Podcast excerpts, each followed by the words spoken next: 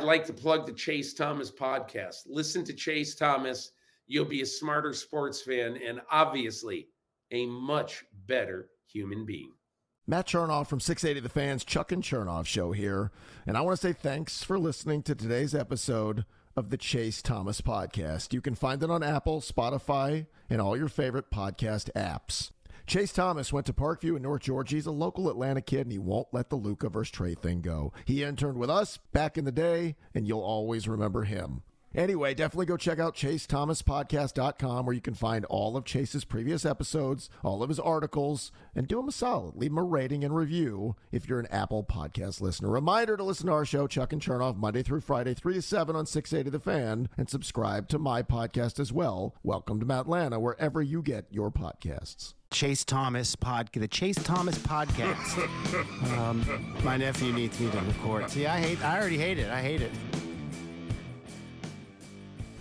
All right, hello, and welcome back to another episode of the Chase Thomas podcast, where I'm still the aforementioned Chase Thomas coming to you live from Knoxville, Tennessee, up there in New York City. New York City. Jon Tayler of Fangraphs.com. Jon, good evening, sir. How are you? I am doing all right here in New York City. Um, it where it is a very seasonable 51 degrees. Mm-hmm. Where we finally got snow last week for all of like an hour. Mm-hmm. It was like maybe a quarter of an inch. It barely accumulated. It disappeared immediately. This has been a really weird winter up here. So it's not. Was that the first snow this winter Yes, for you in New we York? did not get snow until the beginning of February. Wow, Yeah. That's It is. I think, an all-time city record now for the latest, uh, the latest first snowfall. Hmm. In uh, are you a snow guy? Do you like it? I, I, so the, the funny thing about New York with snow is, and I think this is true of a lot of major metropolitan areas when they get snow, is it's really pretty when it falls, and then it settles on the ground and quickly turns into a gray ice slush, and you're like, oh wait, no, snow is bad again. So I, I love the aesthetics of snow. The reality of it in a big city is horrible, um, especially because New York, New York, despite the fact that we are in the Northeast and snow is a regular occurrence, at least up until this year, does not know how to remove snow properly. Like it, it is like southern city levels bad when it comes to that stuff. Like the streets get plowed, but the sidewalks are uh, sidewalks are left up to the individual businesses and residences that are on the street as in you know your building is responsible for your patch of sidewalk to clear it so you know some places are good about that some places are not. And then when you have an abandoned an empty storefront or a building you know where there's no one living there you just have this impassable like snow like like uh what are the mountains that they try to get over in the lord of the rings in the in the first movie before they have to go through the mines of moria you, you look like i just started speaking in a completely different language just then Jon, I didn't want to break. I just there's no easy way to say. I'm You're not. you it's okay. You're not a. You're not a nerd on that level. Like, No, no, it never it. never got me. I was never a Lord of the Rings person. Okay, that's entirely fair. Um, Game of Thrones though, read all the books, big Game of Thrones guy. Did Harry Potter growing go. up, but like there you go. Lord of the Rings just never. I don't know Narnia, Lord of the Rings. I mean, it just I, look. I, I here's a funny thing. I love Yeah. the Lord of the Rings movies. I Yeah. tried reading the Fellowship of the Ring and just gave up a third of the way through. I, I, for some reason, Tolkien's writing just does not Hmm. land with me. But I, I very much enjoyed the movies as a young nerd. I think the writer who I I wanted to go in liking, or not even just going in liking, but I remember being really depressed at how much I hated it and couldn't get through it was William Faulkner. I remember reading the first Faulkner book and I was like, nope, this is. Wow. this guy's not going to work. Okay, you are. You're not a Southerner anymore then. I know that's what I'm saying. Like he's it just it's not my style. It's not my thing. But here's the way I get back in good graces. And I, I remember being embarrassed about this, Jon. And now Mm-hmm. I'm like I, I'm not embarrassed about it anymore. John Grisham's an excellent writer. Like John Grisham, I have Sure. read so many books, and I used to be like, "Am I gonna be the guy who just who wants to talk to you about the Pelican Brief? Is that gonna be me? Is is that So so you were you were loving in retrospect when you went back and found them all the that that run in the early to mid 90s where every John Grisham book got turned into a movie. Mm-hmm. Yes. Like Runaway Jury, uh, Yes. Mm-hmm. Pelican Brief, all those others. And I, I I can't hate on that. I I don't think I've ever read a John Grisham book start to finish, but I definitely was into Michael Crichton as a as a young person. So I, I he was totally another one of those that. guys, though. Yeah. Um, By the way, the, mount the mountains that they were crossing were the mount were the misty mountains across Moria, and they were trying to go through the pass at Caradhras. Caradhras, also called the Red Horn and the Barazinbar. Hmm. So for any Lord of the Rings dorks who are listening and who got infuriated when I could not remember the name of the mountain, I'm, I'm, I'm here. I heard you. You are There you you are seen. I just read Camino Island last year by Grisham, and it was delight, man. Like it's just Is he still is he still alive? Yes. Don't kill off John Grisham. We kill don't people off on this show. No, He's it's- 70 years old. yeah, he's a healthy seventy. The man's doing great. Stephen King's sneaky older than you think. I think King's like No, I mean that that makes sense to me. King's been writing since the late 70s. Like, you know, that that King is another guy where it's like when he dies it's going to be like, a, well, yeah, he's been around for, yeah, he's 75 years old. Like I was gonna say, yeah, he turned seventy six this year. Like he's in the back half of his seventies. Like he's sneaky Yeah. older than you would think. Yeah, his Uh, first novel was Carrie, and that was seventy four. So, or I think that was his first novel. But either way, like, yeah, he's he's been writing for a very long time.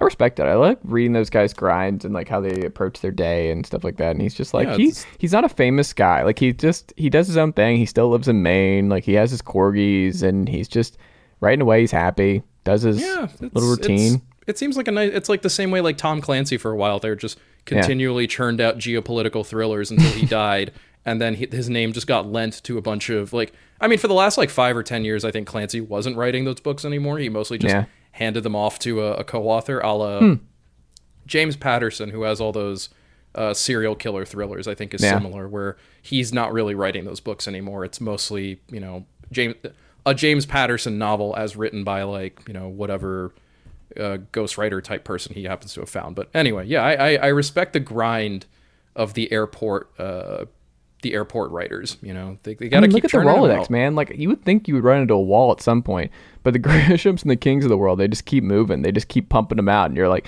it's just unbelievable to think about how many pages they're they've the written. they are the Nick Markakises of the of the publishing game. Just every day they're out there cranking.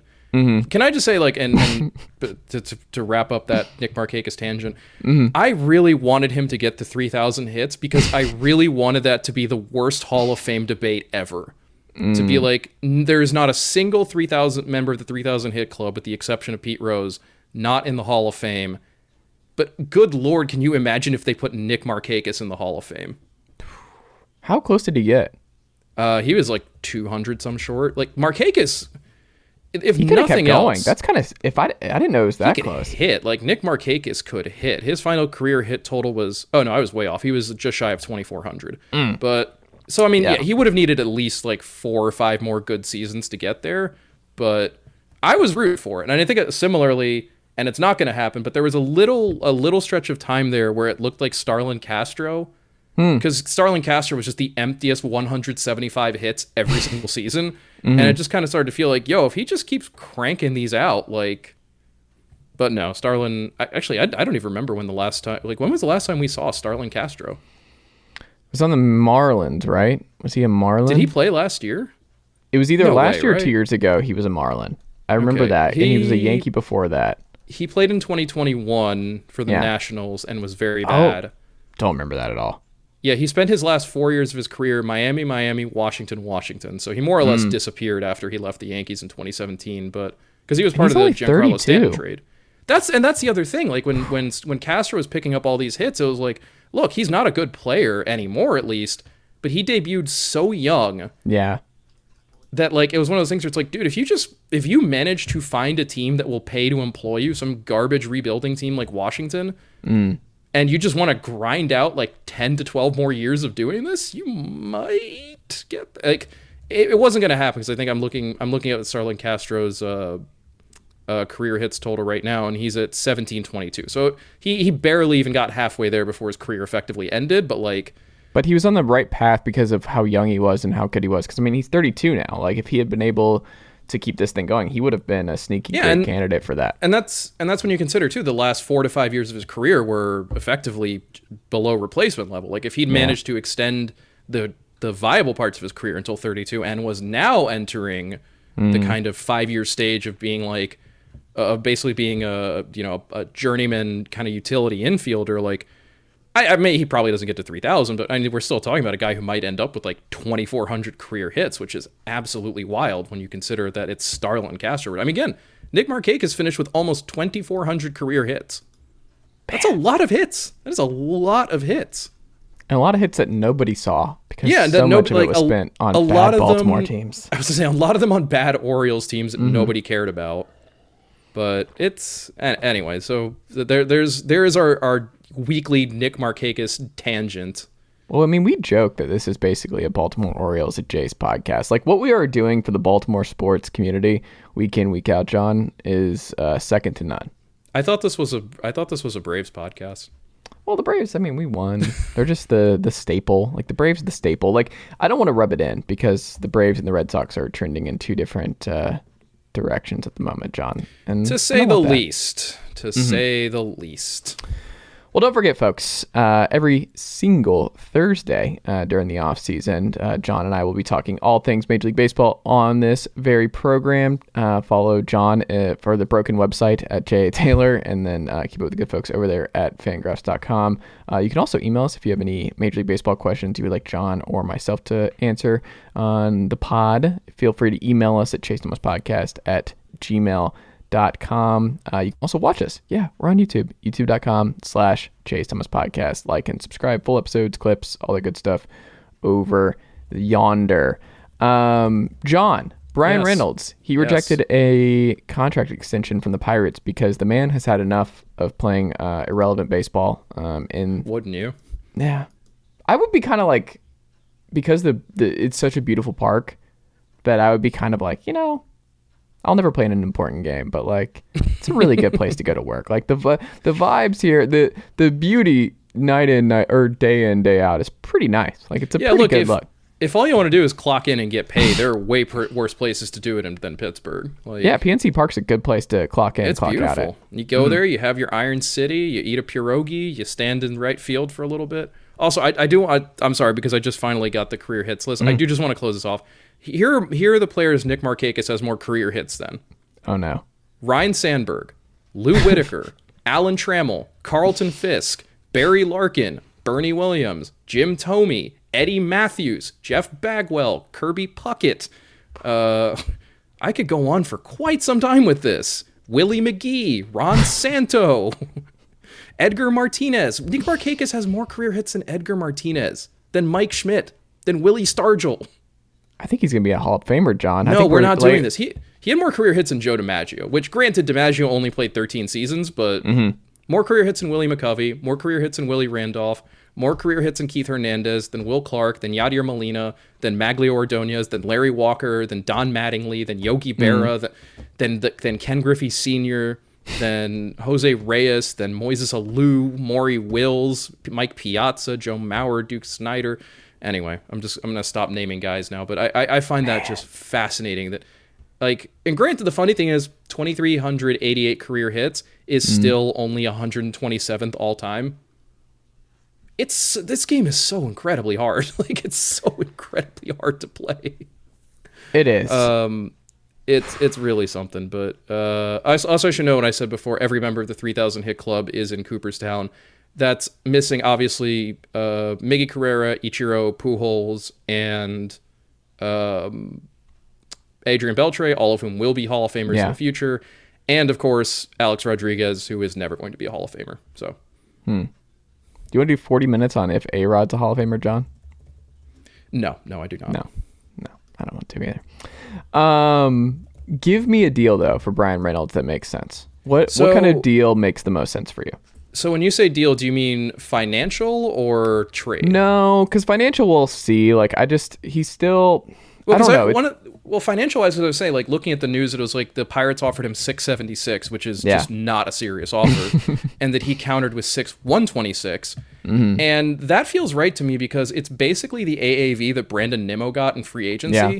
and I don't necessarily know if Reynolds is as good as Nimmo. I think they're kind of similar value wise. They get to it in different ways, but Nimmo is also a better defender. Mm. In terms of a trade, though, I- think we're looking, we're pretty much looking at contending teams that have holes in the outfield where they don't really have an internal solution that's going to present itself anytime in the immediate future. So for me, that looks like the Yankees are obviously part of that list, depending what they do in left field. I think the Braves are part of that list. Um, I could like, I could see the Braves not doing it if they think Vaughn Grissom really cannot hack it at shortstop and would rather just tuck him in left field and kind of go from there. Um, Otherwise, I Cleveland can always use outfielders, but I don't know that they're going to want to make the expense.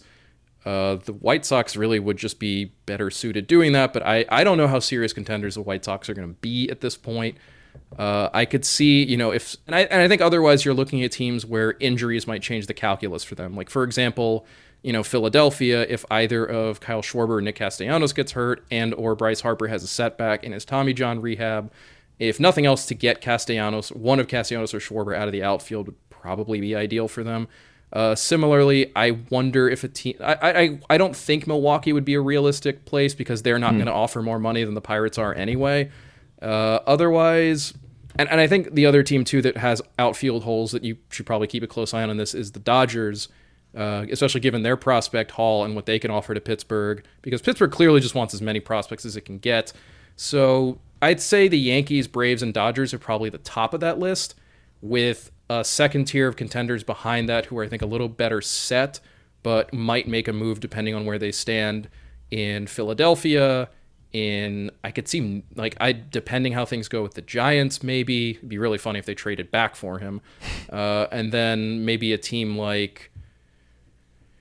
I mean, we could see how things maybe go in Seattle as well, but I have a harder time. I have a harder time seeing those, if only because those teams have already expended you know, th- those teams are obviously a step down in terms of what they want to spend, both in terms of prospect capital and on a guy who, at the very least, is going to cost close to 150 million to retain long term. So, you know, I, I, think more likely than not, one of those three of Atlanta, New York, or Los Angeles ends up with him ultimately. I, I just I don't think there's any way the Pirates finish the season with him on their roster, or at least it would be malpractice on their part to do that. It feels like LA is the favorite I think the best fit or the team that should actually do it the most is Cleveland because I think we'll get into Cleveland in a second. But I think when you look at that outfield situation in Cleveland, um, it's like a hey, I understand. Like it's just it is what it is with the Dolan ownership group that they're never going to spend to the level that they should when they're fielding a contender. But like he feels like the type of guy where you can find that in between uh, for Cleveland, and I think you can make the, t- the case. Well, for for what it's worth, um, it's uh David Blit David Biltzer now or Blitzer now owns that team. Mm. Or he's a new minority owner, and I assume well, I don't eventually think he's taken over yet, has he? He hasn't, but I assume eventually yeah. he will. But yeah, you're, you're right that it it, uh, it is still a Dolan led enterprise, and yeah, and I just like you can put in a different owner, and I don't think it's going to change the calculus and spending no. all that much. Well, and it, and it's also because Cleveland has I think Cleveland is in a similar position as a team like Arizona, where it's like, mm. why would we spend when we're so good at developing internally anyway? Yeah. And I think that's part of it. And I think for as much as you can look at the group of Oscar Gonzalez, Myles Straw, and Steven Kwan and go, yeah, you should get a better hitter than literally any yeah. of those guys. I also think that for Cleveland, the appeal there is that Straw, Kwan, and Gonzalez are going to make a combined like $6 million this year. So, and they're all going to produce. I, I, think if there's one guy you worry about in that group, it's Straw because while he's great defensively, the floor for him offensively is just it's it's in the basement. Like mm. Kwan, I think has has shown that he can at the very least produce uh, something close to league average numbers offensively while doing good defensive work in a corner. I think Gonzalez brings a nice power element to the team. And again, he's cheap and he's also very young. He's only uh, 25 years old. So I imagine there's an interest. So is Kwan. I imagine mm. there's an interest there in just being like, look, we have two young guys. They're 26 and under. They're not making any money. They're good enough. Let, let's give them some rope. Let's see what they do. Straw, I think, is the difference here. He's already 28 years old. Uh, this is he's arbitration eligible already, so he's going to start getting more expensive as time goes on. Uh, and he's not nearly the same level of hitter or even potential hitter as those other guys are. So for me, I think you know if Cleveland did want to get involved, it would make sense. But I just think that they're going to say, you know what, we've got a group we like.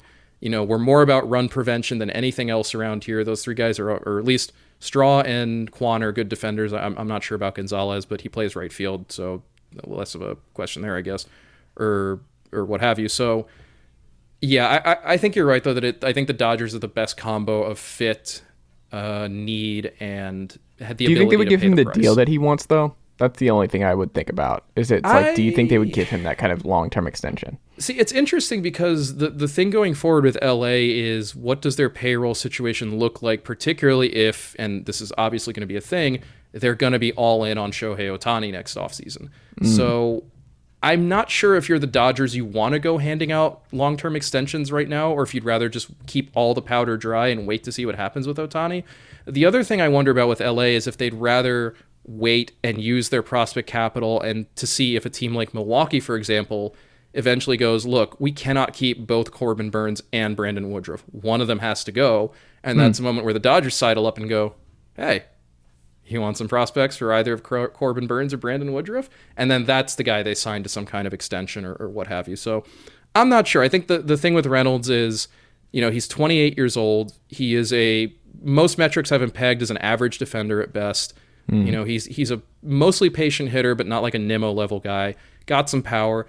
I- think he's a dude who kind of settles into something close to approximating like maybe a, a Mitch Haniger career with a little less power but mm-hmm. more OBP. And I guess I'm ultimately not sure how much that's worth to a variety of teams where, you know, if you're going to extend an outfielder, I feel like it has to be someone who is at least elite at one thing. You mm-hmm. know, and I, it's like if you're an elite defensive outfielder, we can sign you to a rel- relatively affordable extension because defense is one of those things that just doesn't draw the same money as offense. And if you're an elite offensive outfielder, I mean, you know, we'd rather. It's like the Dodgers would rather save their money to pay a guy like Mookie Betts, which they already have, obviously, uh, than I think they would to give Bryan Reynolds what he wants. I think Reynolds is a guy who probably isn't going to get an extension wherever he goes, and is just going to end up testing the market eventually to see what he can get, depending on on. Again, it also depends on which team gets him, but I the only team I think I could see making the effort to extend him would be a team like Atlanta because that's just how they do everything. But I'm also not sure. I, I do wonder at some point when that kind of when the money dries up for that kind of stuff. Essentially, if they feel like okay, we've we've got enough extensions now, we need to take a step back and just kind of let this play out or or what have you. But um, I, like if the Yankees were to get him, I don't really see the Yankees signing him to any kind of long-term extension. I think he would just be a plug-and-play guy for the time being because they don't really have a solution in left field right now. But I also think that you know for the Yankees especially, a, a lot of this a lot of this winter or a lot of this winter, a lot of this year when it comes to the outfield in the future is going to be go, is going to be watching what Jasson Dominguez does down in the minor leagues and trying to get a sense of what do we have here, how ready can he be, and how good will he be. And I don't think they're going to want to close off a spot when they have that potentially down there. Similarly, I mean, if Anthony Volpe is the guy at shortstop going forward, and if Jose Peraza or sorry, Oswaldo Peraza, Oswald Peraza is the guy, uh, no Jose. There are many Yankees infielders. But you mm-hmm. know, maybe they want to leave that left field spot open as well for a guy like Oswaldo Cabrera. You know, just to mm. be there and, and be a guy who can fill in. You know, maybe they don't want to have that lockdown long term, or maybe they end up going after someone like Max Kepler who will come cheaper in every capacity. So, but I, I do think Reynolds gets moved, and I do think I, I do think the Dodgers are probably the team that lines up best for it. Yeah, I the Braves, like you mentioned, unless they will say on Reynolds, it's just that like, okay, I think the Braves' calculus at this point is they are going to make damn sure uh, Marcell Ozuna is completely cooked and cannot help them, and is actively hurting them uh, in the DH spot uh, each and every night.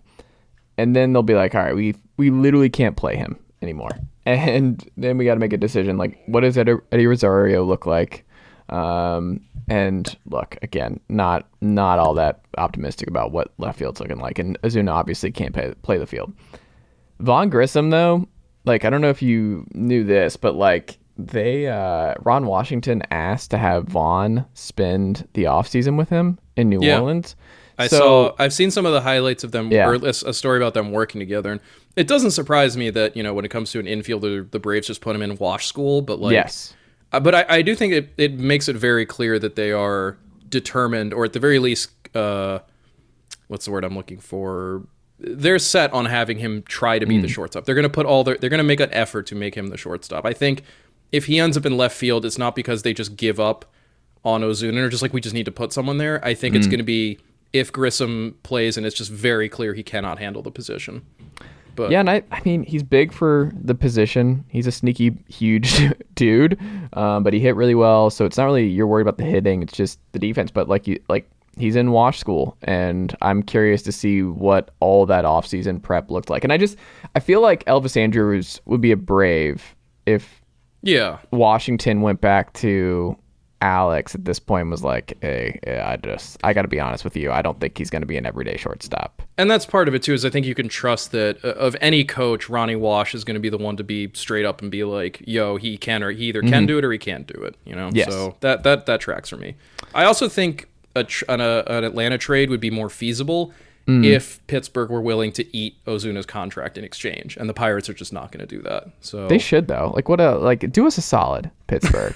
Why not? I, I think if if not even just because of the money, but also just because of the insanely negative PR hit that would be of we're trading essentially the only recognizable player on this team for a guy who's been uh, suspended for domestic for domestic violence and for a DUI and who just is flat out not good at this. Like I understand that Bob Nutting just doesn't give a crap anymore, but like th- there has to be some level of limit.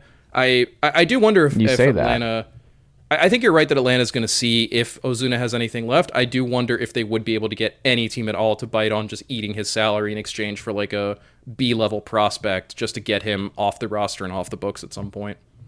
What did the kid do? I forgot about that in last year um, to Bob Nutting when he pretended he was going to take a picture with him. What? Yeah, and then he had a shirt that said like "sell the team" on it or something. Yes, that's what it was. And then you saw his face where it just the Yeah. hello darkness, my old friend, uh, Entirely Bluth so. look. Um, Bo Bichette got an extension. Speaking of extensions for young guys, Jon Tayler, I I feel kind of bad for him in a way, where Hmm. like Vlad Jr. is just awesome and he's got the name, the notoriety, and Bo Bichette is just like really good at baseball and has been perfectly great since being called up by Toronto. And it's just I don't know. I feel like he's going to have this under the radar, just great value, great important player on a contender. And it's just, I, I don't know. I just feel like he's just going to be not lost in the shuffle. That's a little harsh, but like he's just going to put up great numbers year over year and just be a really great um, success story for this Toronto team. And I, I just, I don't know. I, I, I wish he got more publicity because I think Bo is just, he's a really good player. And I, I think there's a, another opportunity for him to, uh, to just transform his game even more in 2023 and be really one of the best uh, best players in the AL East. What what do you think of the extension? What do you think? Uh, what are you expecting out of him in 2023? So without the numbers, it's a little tough to tell exactly. But given that it bought out all three years of arbitration he had, and based on the fact that his arb salary was going to come in somewhere between, let's say, five and a half and seven and a half million dollars for the season, depending on what. Obviously, torn up now because they're not going to go before an arbitrator. I'm guessing it's probably going to be something in like the 335, 340 range, uh, just to take into account the fact that he would be getting raises all those years, and obviously he has to get something to give up the. Because I mean, I think most most agents would tell you or uh, operate under the assumption that you should just go to arbitration every single year because you literally cannot ta- you can't lose money like you only will if nothing else you will at least make what you made and and 9 times out of 10 you will get a raise so giving that up in exchange for the guaranteed money you have to be getting at least something equivalent to what you would have been making in arbitration anyway so, I mean, hard to say it's a bad deal for the Blue Jays. Like, that is pocket change for them. And I think it also obviously eliminates the uncertainty of going to arbitration every year. For Bichette, on the same on the same level, you know, you get that guaranteed money now. It's you know a, a nice way to, to get yourself set up for that long term deal in advance. I do think it's interesting that it only bought out the three years of arbitration. He didn't give up any free agency. I think that's obviously smart on his part to preserve that uh, leverage, to preserve that ability as to what we ex- we can expect of him next year, I think it's probably going to be some. Assuming he stays healthy, it'll be something I think similar to last year when you got a, a good defender and a good hitter overall. And I think that's really just what Bichette is. Like it's it's funny to Is he try a to. star? I, I think so, but in a kind of quieter way because he Yeah. doesn't. There, there isn't like there isn't any one thing that Bichette does at like an elite Yeah. level, except for I think like make contact, and that's not really something I think that sells the same way as like Aaron Judge's power or. But I mean, he is Uh, like I think ZiPS has him at like 26 homers next year. Like Yeah, he's I mean, not. it's that's- not like he. Yeah. No, and I think he he reminds me of kind of like a, a not reminds me necessarily, but he fits very comfortably into that like top tier of shortstops who bring who are just good on both sides of the ball and mm-hmm. who at their peak are probably like five to six win players, and that's mm-hmm. worth plenty. Like Bichette in 2021 was worth five wins per mm-hmm. Fangraphs. Bichette in 2022 was worth four and a half, and that's at ages 23 and 24. I think realistically over the next three seasons, you should probably expect a floor somewhere in that four to five win range if he stays healthy. You know, you, look at you look at who he is as a player, and you look at, um, you know, it's one of those things where it's like you try to identify, okay, what are the red flags potentially? What are the what are the issues you might see with someone like Bo Bichette? Realistically there, there's not a whole lot there like the, the hmm. the contact peripherals pretty much agree with the with the projected or with the actual stats the expected stats more or less line up and hmm. like he's he's not an exit velocity monster by any stretch of the imagination he hits the ball hard and he hits it consistently hard you know, but he, he's not He's Aaron just a Judge. great but- baseball player. but that's the thing. He hits. Yeah. That's and what makes it easy. He is just consistent. He consistently hits the ball hard Yeah. at a pr- at a productive angle, and like he just does that all the time. And I think if there's one thing you kind of would like to see better from him, it's maybe take like up the walk rate a little bit. You know, it's sub six percent right now. Um, but he's keeping the strikeouts under control. This isn't a guy who's just up there swinging from his heels every time. And I think you also like, for as much as it's like, oh, if you have a low walk rate, that's kind of a red flag. It can be, but if you're also a guy who's just making consistent hard contact on a regular basis, it kind of you can kind of understand why that walk rate would be a little lower because that guy's just not letting pitches get by him, and that's plenty mm-hmm. valuable on its own. So, no, I, I really I obviously like this a lot for the Blue Jays. I think it's Bichette and and Vlad are the two guys they pretty much have to build around offensively going forward, and I think that you know if he's again if he's healthy, we should expect like a five to six win player next year. I think the only other caveat there is defensively. You know how does he grade out? And that obviously remains to be seen, but at the same time, defensive statistics, especially on a year to year basis, are pretty noisy. So I'm not going to worry too much about that. For the most part, the defensive metrics seem to think that Bichette is, if nothing else, fine at the position. Maybe this is a guy who long term, you know, when he crosses 30, you're talking about moving to third base or maybe to second base. But for now, I think, you know, he's essentially a franchise shortstop. So, you know, I, I think we should, our expectations should be in line with that. Do you think the BABIP stays up because it's been super high all three I th- years? I think it can because again, like he has his hard hit rate last year was was fifty percent. His mm. average exit velocity ninety and one point, almost ninety two miles an hour. Max EV, you know, of about 110, 112. Like those aren't necessarily predictive, but they do suggest that he has a good ability to make consistent hard contact on the right part of the bat, and that is mm-hmm. just invariably going to lead to higher batting averages on balls in play because you are just hitting scorching line drives pretty much everywhere. You know, Bichette is not one of those speedster guys who is finding holes in the infield or something, and he's also not a guy where I, I would feel differently if the contact stats suggested that this is someone who is like a noodle bat who's just getting lucky. But I, I don't think Bichette's getting lucky on this stuff. I think he's just hitting the ball real hard all the time. Interesting. Um, enjoy it, Blue Jays fans. Like you've hit on all these young guys. Like, like just, like it's such a what a wealth of talent the Blue Jays have right now. What a fun team that's going to be. They deserve a lot of credit. And I feel like if they weren't in the AL East, like put them in the Central, man. Put them in the. You Uh, put the, I mean, I know that I know that schedules are no longer are they're differently balanced now, but yeah, put them in the Central. They win that division by like six games. Like it. I think they win it for like seven years straight. Like they're the best run organization immediately. They immediately spin the most in that or, in that division. Like I don't know, like that. I just Yeah. I feel bad for them because they're in the Yankees and Rays and It's uh, tough, Sox, and then yeah. with the and then with the Orioles coming up right behind them Yeah. too. Um, yeah, it's it's a tough place to be the AL East right now. Always has been, but yeah, particularly so especially now. now. Especially now. Off-season prediction for you, Jon Tayler. All the right. biggest trade made this year will be by who and involve who. Okay, so with the caveat that Mm-hmm. Shohei Ohtani hovers above all of the all of this, and I think we if- should put him out because I think he's just they're going to ride it out into the sunset if you're the I, I think, so too. have I. I think the only way Ohtani gets dealt is if one Trout goes down early in the season and is going to be out for an extended period of time. Mm. Two, if the Angels are miles below 500 going into July, and it's just very, very obvious that there is no point anymore. Especially because like, I "I'm believe at it that, down." He's like, Espe- "I'm yeah, especially because it." I believe at that point Ohtani is going to start agitating for "get me the hell out of here. I don't want to be here anymore." Yeah. So yeah, I, but I think you're right. Let's leave Ohtani out of this because you cannot predict anything the Angels do. They're insane. um, I think Reynolds is probably the most impact player likely to be dealt. Um, just in terms of because we are we already know that he's not going to stay in Pittsburgh. We already know that there are contenders who are interested in him. It would be insane for Pittsburgh not to move him. There's nothing they're going to get in exchange by letting him by letting this play out.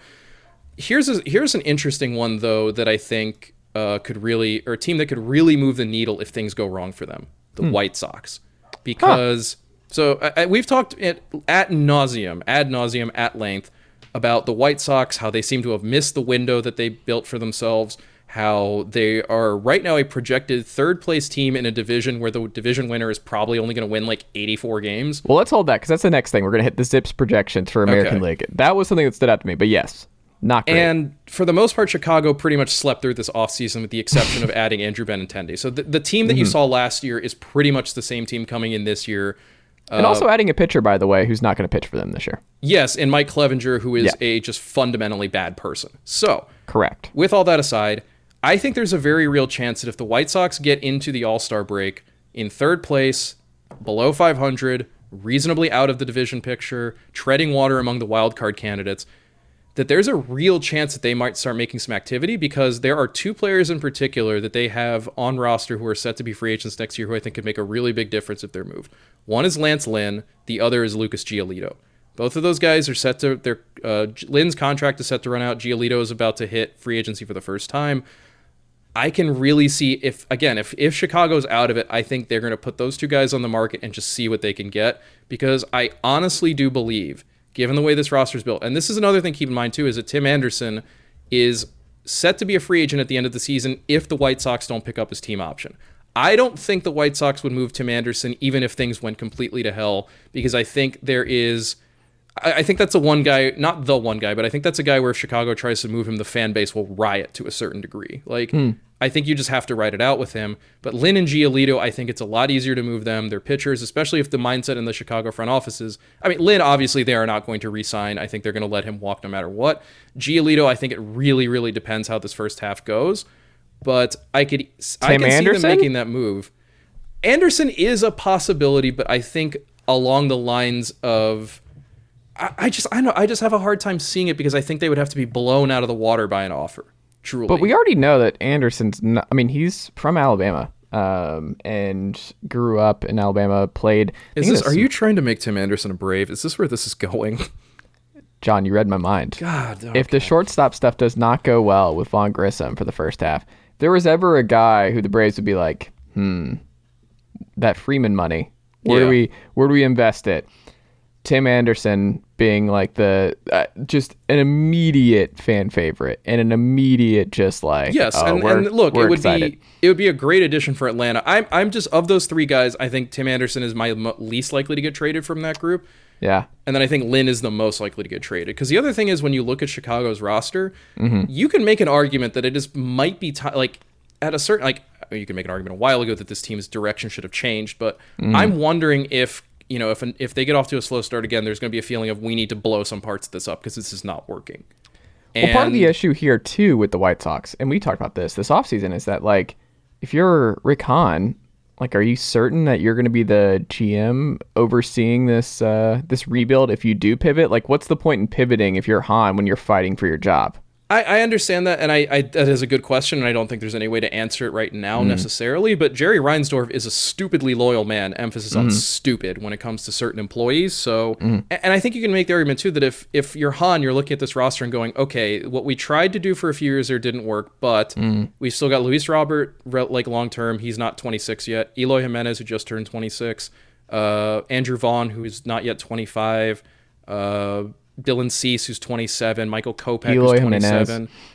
So I, I can see them deciding, okay, that's the new core we'll try to build around. We need to, and let's start shedding some veterans. Another guy actually in that um, uh, soon to be free agent list uh, on Chicago's roster who I think could have some interest to teams down the stretch is Yasmani Grandal. If he's mm. healthy again, uh, could be of interest to teams that might be a little lacking at catcher. But see two thirds of this league. yes. So otherwise, you know, I think you're looking at maybe like because you look at the teams that are you know supposed to be last this season. Like mm. I think another team that could make some moves as the Red Sox if they're in a bad sh- if they're in bad shape. But I think that's more likely to be guys like to be kind of just throwing Justin Turner and Kenley Jansen onto the market and being like anyone, anyone at all. Eh, I think they've eh, been bullied eh. into the opposite, Jon. Like I think that Rafael Devers extension was a bullying situation and i think that yeah. they are now moving they cannot do anymore they're like oh we've we found the we found the limit to what boston fans will put we, up with we done screwed up but mm-hmm. um and then you look at the list of pending free agents uh otherwise going into next season and it's guys like max scherzer and manny machado who obviously are not going to be dealt by the teams that they're on unless something goes terribly wrong in those uh, with those teams, mm-hmm. or guys like Josh Donaldson and Joey Votto and like Hyunjin Ryu, where there's there's just no real value left there at a certain point. Mm. So I, I think it's going to be Reynolds ultimately, just because I I don't really you know that list of free agents, there's no one who immediately stands out. I think you know I, I the last place the projected last place teams don't really have that like young established guy to move for prospects at this point. I mean, if you're looking at the Royals roster, the Tigers roster, the Athletic, the, the A's have already dealt away all those guys. The Nationals have already dealt away all those guys. The Reds have already dealt away all those guys. Like I think they the don't Marlins really still have some arms that they could move. I think the Marlins I'm- are still I'd be- sitting there. I'd be curious on that because I'm not sure beyond Sandy Alcantara what interest level there would be in anyone else on that roster. Because I have to imagine that guys like um, Cabrera, Luzardo, uh, presumably eventually Max Mayer, Sixto, I, Max Mayer and Sixto Sanchez, obviously their value is very, very low right now. I don't think Miami would. Luzardo is them. just an all-time just eye of the beholder kind of kind of guy. Yeah, and like I I don't know that there's anything really left for Miami to do there. So if you're looking at, at like those last and like I- I'm not even going to pretend to try to figure out what the Rockies are going to do. It is pointless. Like the other team maybe I could see is like Arizona, but I think that would be more along the lines of like is anyone interested in Christian Walker? Is anyone interested in Merrill Kelly? Like veteran guys who they're not going to be around probably much longer. Let's see if we can get absolutely anything at all for them. Otherwise, you're probably looking at like relievers. You know, I think Maybe the Diamondbacks te- are going to be buyers. I think I'm pretty optimistic. Like their farm is and that's like strong I, I'm now, and I think I'm they're optimistic close. about I'm optim- say optimistic about the D-backs too, and I think Yeah. they're going to be wild card contenders. Yeah. I just think that that's a team where if things start to go south, they'd be more willing to listen on those veteran guys because they have that farm system that's so productive right now that it's like, well, why don't we just start clearing out some of the older dudes and seeing if some of these young guys can cook? Like, you know, similarly, like you know, is a guy like Carson Kelly set long term there when they just traded for Gabriel Moreno? I Hmm. don't know, but you know, we'll have to wait and see to find out. Jon, we overlooked the most obvious here, and I'm just going to go ahead and say I think it happens. Okay. Fernando Tatis Jr. is getting traded.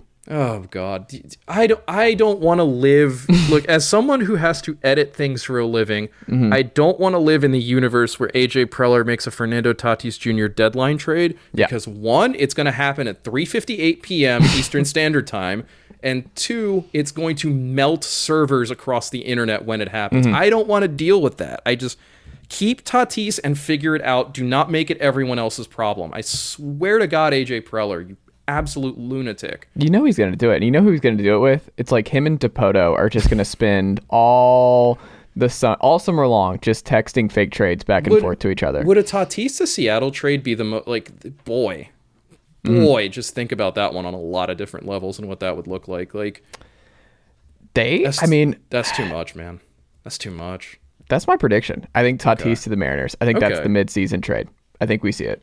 I'm I'm sticking with Reynolds. I think he's the I think he's the most likely to be traded, and I Yeah. think he's the most if even if he.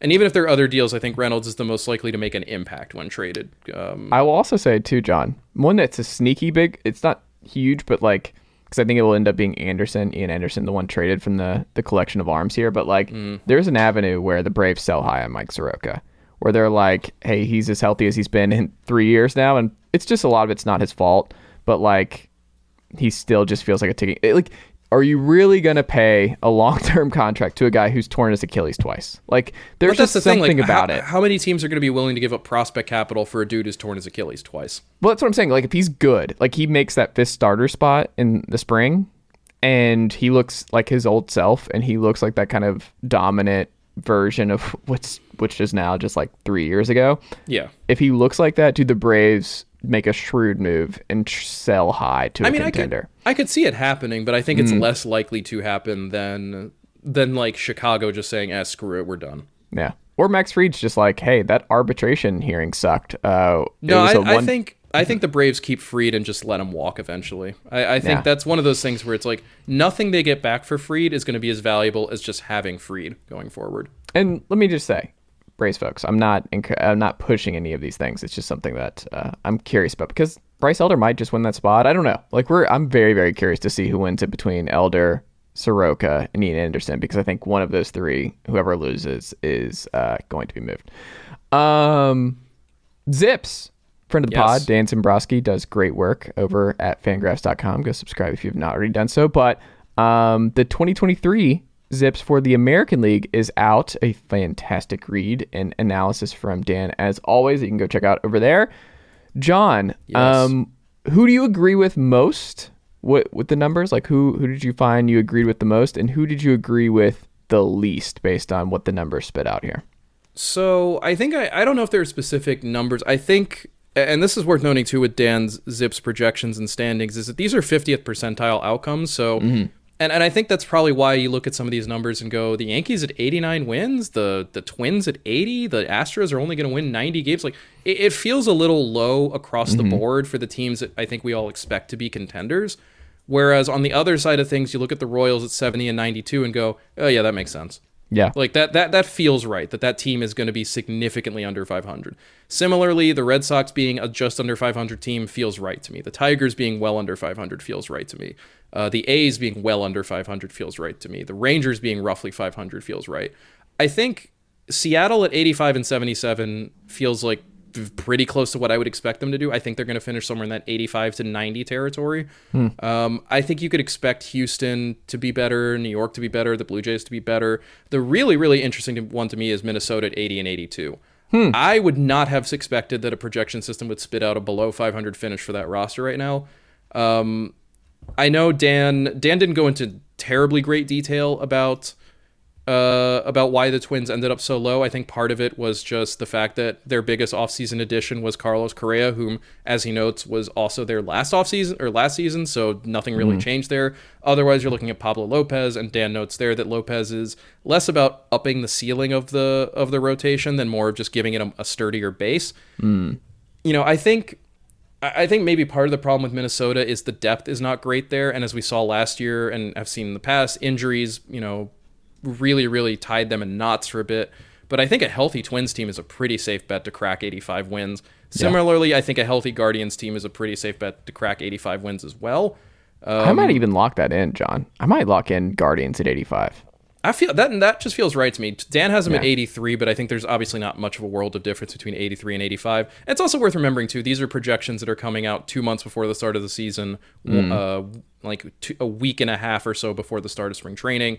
But those are the numbers that jumped out to me, and I think you know like i said i think the main the main takeaway for me is that ZiPS is to a certain degree under projecting the teams we would consider to be elite. Hmm. I think there's a i think if you want to bet the over on anyone based on those numbers it's probably the yankees and the astros. I have a hard time seeing either of them finishing with 90 or fewer wins. I you know similarly with toronto i think they're going to be somewhere in that 90 to 94 category uh, Yankees will probably be somewhere similar in that kind of in that same kind of 90 plus territory. And I'm a real sicko, and I would probably get like I would probably throw some money at the Rays over at 86. Just because like the bounce back year of just they, things didn't go that. right, and I could 1,000 percent because they might have the AL MVP. They might have him already on this roster, and he might play a full season.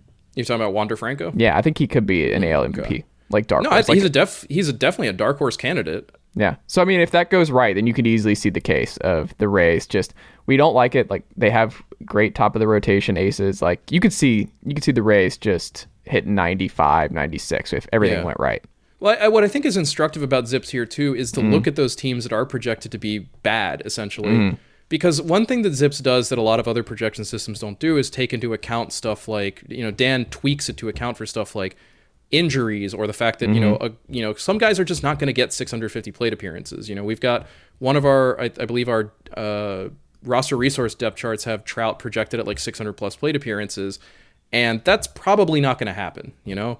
But Dan is going to take that kind of stuff into account. So I think with those teams down there, you're already seeing like how bad this roster is just right now, without injury problems. Like I think there's like, and, and that's kind of the thing when you look at a team like Kansas City or Detroit or or the A's, like the the floor for them is that much lower, you know. That I think that when we're talking like the Tigers being projected to win 71 games, that feels like a ceiling that feels like a pretty hard ceiling. And I think it's a really safe bet to say that none of those teams are going to crack 75 wins, you know? That this is about where they should be and that things can get even worse from here. Because and to a certain degree, the 50th percentile uh, expectation for those teams is somewhat optimistic, you know? Because the depth the depth situations in those on those teams is not good.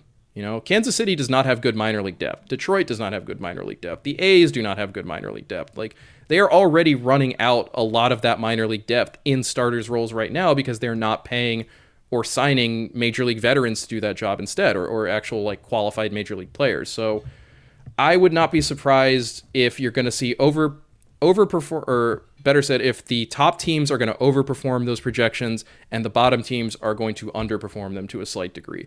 I think more likely than not that the bottom teams end up closer to the projections, but maybe still under. And I think more likely that the top teams end up overprojecting by a decently fair amount. One thing Dan also notes is that ZiPS doesn't take into account, obviously, uh, in season additions. And it's way more likely that a team like Houston or New York or Cleveland or uh, you know Tampa or Toronto is going to make moves during the season to make itself better because they are obviously trying to you know get a like win a division or or secure a playoff spot. So that's the other thing. It's like when you see the Yankees projected to win 89 games now, keep in mind that's the Yankees not having done a single thing yet with a bear with a 50th percentile projection in a very tough division. I think it's more likely than not that that team ends up again somewhere in that 90 plus territory. Especially if Volpe is awesome.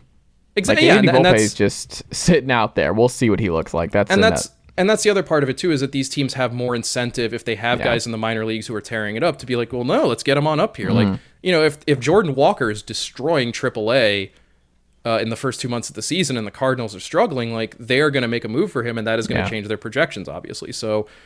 I think that's that's also worth keeping in mind that invariably I think ZiPS is going to undershoot the elite teams a little bit because they are always going to be trying, or ostensibly at least, to get better during the season, and they're going to be looking for the best production they can get.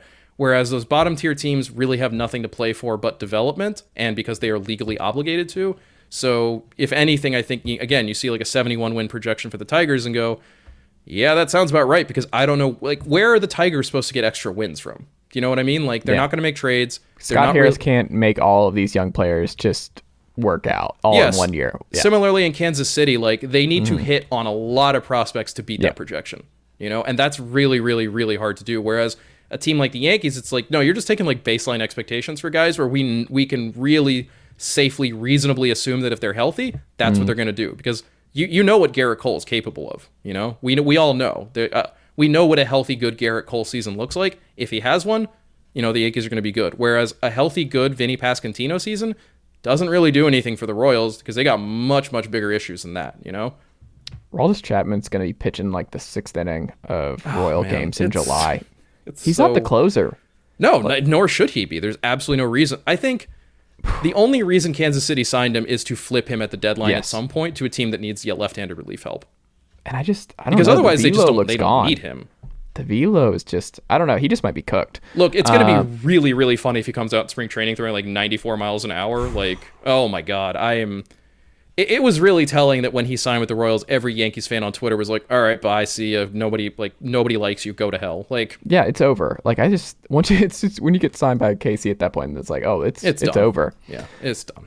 Um, I will say the last thing on it, I would bet the under on the Angels 85. Like that's what stood out to me the most. Is like, Okay, oh, absolutely not. That's absolutely fair. not. And I, I totally get that because as we've seen with the Angels, when one thing goes wrong, it just it, for starters Everything goes awry. It snowballs, and they never have the depth necessary to make up for the loss of guys like Trout or Ohtani or any The of their other high performing players. Yeah. So I, I can see that too. That I think 85 is an optimistic projection for the Angels yeah. which is not good because this is already 50th percentile stuff we're talking about. Mm-hmm. And more likely than not that they end up kind of closer to that 500, if not below territory. Yeah. Particularly if the Mariners are better than expected, and especially if the Rangers are better than expected, because those are. And, and Dan notes that in his AL West projections that it's like if you're a little confused by Houston being a 90 win team, it's not so much that Houston has gotten worse, but that all the teams behind Houston, with the exception of Oakland, have just started inching closer and closer and closer, just at a kind of at a again inching. It's a, at a pretty gradual pace. I, I I love the idea of Fisher seeing that. Like he's noted Oakland A's owner who reads Fangraphs each and every day. Yes, yeah, Um, we we saw I it. actually hand deliver via email all of our articles to John Fisher Yeah. to let him know what we're talking about and thinking over here. and he gets it out and he's like, "Run the numbers again. Seventy-two wins. It's too high. This is this is not what we tried to do this offseason. he- Seventy-two. This He is looks at no. the projection and goes, 75? Trade our catcher. Like, I, I, for some reason in my head, he's like an old timey, like 1920s owner who's like, Mm-hmm. who has a monocle and a cravat. And he's like, ah, this, is, this will not stand. I, I'm not paying for these ruffians to go about slinging the horse hide in such fashion. Mm-hmm. Send him to St. Louis for that young up and comer, McCloskey. Oh my god. Would St. Uh, Louis even, at, what, how, when did the Browns stop existing for that matter? When did they move to Baltimore? Wait, hold on. You're co- hold on. You're combining a lot of stuff. Which one? Who? I was talking about the St. Louis Browns because I wanted an old timey team that Yeah. didn't exist anymore. Although I guess Uh-huh. they're technically the Cardinals now. Or no, they're they're the Orioles now, and the Cardinals are the old Brown. You know what? I, uh, this is getting very out of hand. But In the weeds here. yes, Um, we'll end on this, Jon. Are we under? I was thinking about this today. And look, folks, I, I I'm not as ha- I'm not happy about the way my brain works any more than uh, anybody else is on this very program, Jon. But the way my brain was working this afternoon, I'm walking Khaleesi the dog around the park, and I was just thinking, I'm like, the Guardians are right there. They won the AL Central last year. They've done it before. They do really, really well at developing. They've got a pretty strong staff at this point. Little questions in the four and five spot, but they were right there with the Yankees.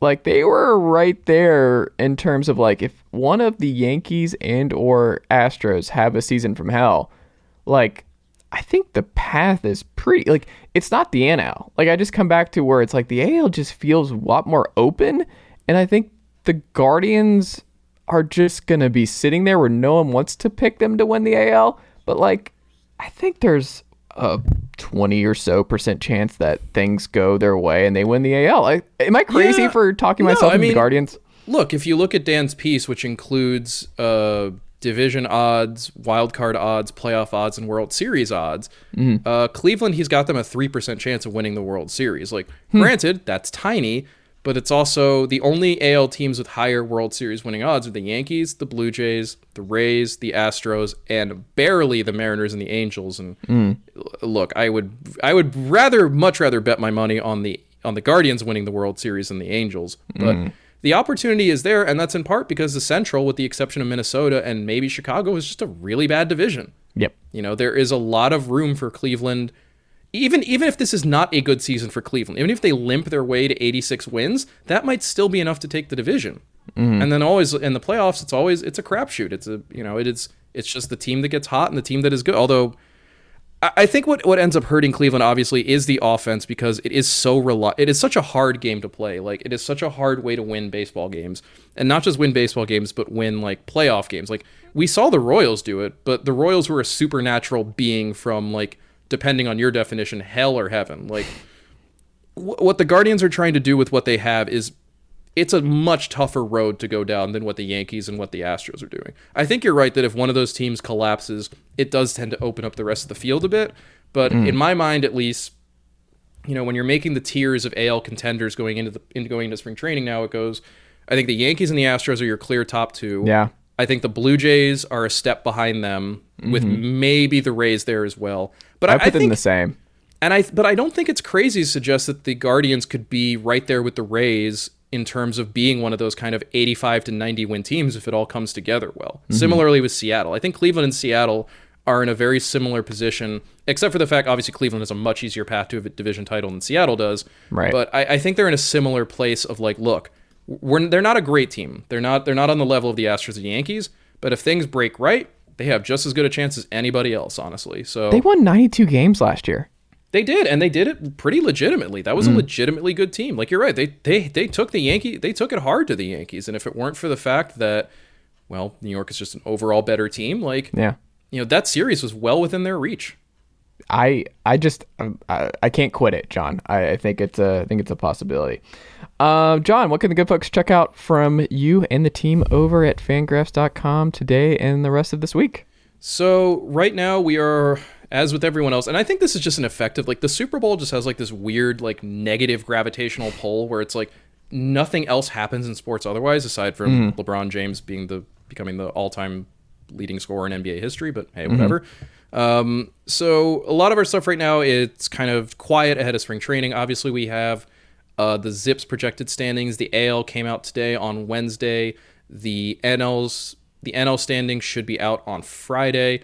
Otherwise, we are continuing to barrel through our individual organizational top prospect lists. We will have the Pittsburgh Pirates out on Thursday from Eric Longenhagen and Tess Taruski uh, to run down what exactly Pittsburgh is doing system wise and which players, if you're a Pirates fan, you can expect to see in the next few years who will be there for about four or five seasons and then get traded because they make more than the league minimum. Uh, otherwise, the thing I want to highlight, as I have been throughout the last few weeks, is getting people ready for our top 100 prospect list coming out the week of February 20th, President's Day week, I guess you could call it. Uh, we will have not only our global top 100, but also a lot of extra stuff around that. Dan will have a ZiPS top 100. Uh, ben Clemens will have a piece where he looks at some mid tier prospects he thinks could be some breakout potentials. And this year, because we have resident college baseball sicko Michael Bauman on staff, we're going to include some college baseball stuff to go along with that. So Yes. get excited for that if you're a college baseball guy. Bauman is one of the biggest college baseball sickos on the internet. Uh, Just the wrong team, unfortunately. look, not everyone is perfect, right? You know, it, it's it's not everyone is a is a volunteer or something, but Yeah. But I that'll be part here. of I'm our not going to make the joke. that'll be part of our package too. So I deeply, I very much encourage you if you're into the prospect stuff, if you're into the minor leagues, and if you're into college baseball, uh, check out Fangraphs in a couple weeks. We will have all that stuff. In the meantime, come on and join us as a member. Like I said early, like I said before, we are going to be doing a membership drive. We're going to be introducing some new perks for members. Uh, Five dollars a month, sixty dollars a year gets you ad-free browsing plus some new fun stuff that we are excited to announce once it's all ready and set to go. Fangraphs.com. It's where John Fisher learns about how bad his team is and why he needs to sell everyone to a salt mine. Is it John. Fisher or Steve Fisher? I actually don't know. I'm I, I don't it's like part of it is like I don't really care because fuck him, but like uh yeah, fangraphs.com, we are the favorite site of billionaires everywhere. It is John Fisher, isn't it? St- uh, hold on, who's Steve Fisher then? Is a former basketball coach. That uh, I knew there was a Steve Fisher who existed. Oh There yeah, it is. basketball coach. Yeah. Yes, for Michigan. Okay, I was like, why am I blanking on? I'm like, I didn't just pull Steve Fisher out of there. Um, there you go, older white guy. There's a lot of them. There are a lot Um, of them. Jon Tayler, always a Yes. pleasure, and I will talk to you next week. Sounds good.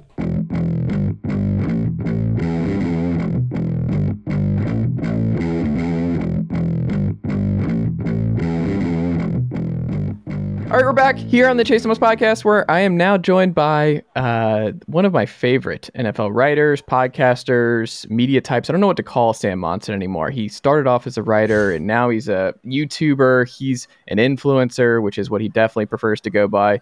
Football influencer Sam Monson of Pro Football Focus. Sam, good afternoon, sir. How are you?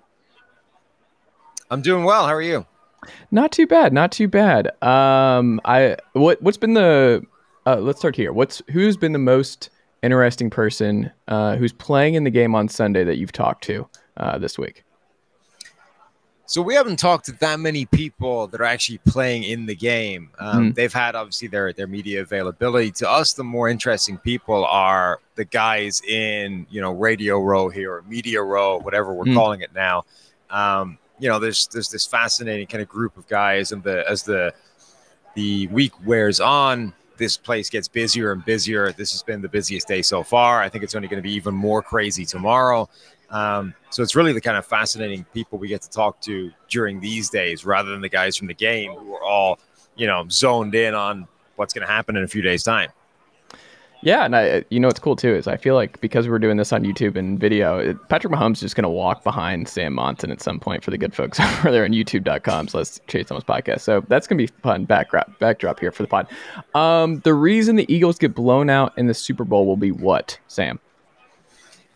if that happened, it would be because they haven't faced a team like Kansas City yet. They haven't faced the kind of challenge that the Chiefs can present. Like the Chiefs are the best team from the AFC, I think, this year. They're certainly every bit the equal of Philadelphia, and they're a team capable of giving them a challenge that other teams haven't yet. Like when you look at the Eagles this season, they've been with a lead almost the entire time, 700 plus snaps in the lead they just haven't been punched in the mouth the way that Kansas City could punch them in the mouth. And we know what happens if that goes the other way and Philadelphia does that to Kansas City. Like they're they're perfectly happy playing a game like that in it with game script, you know, down 14 points. It's nothing to them.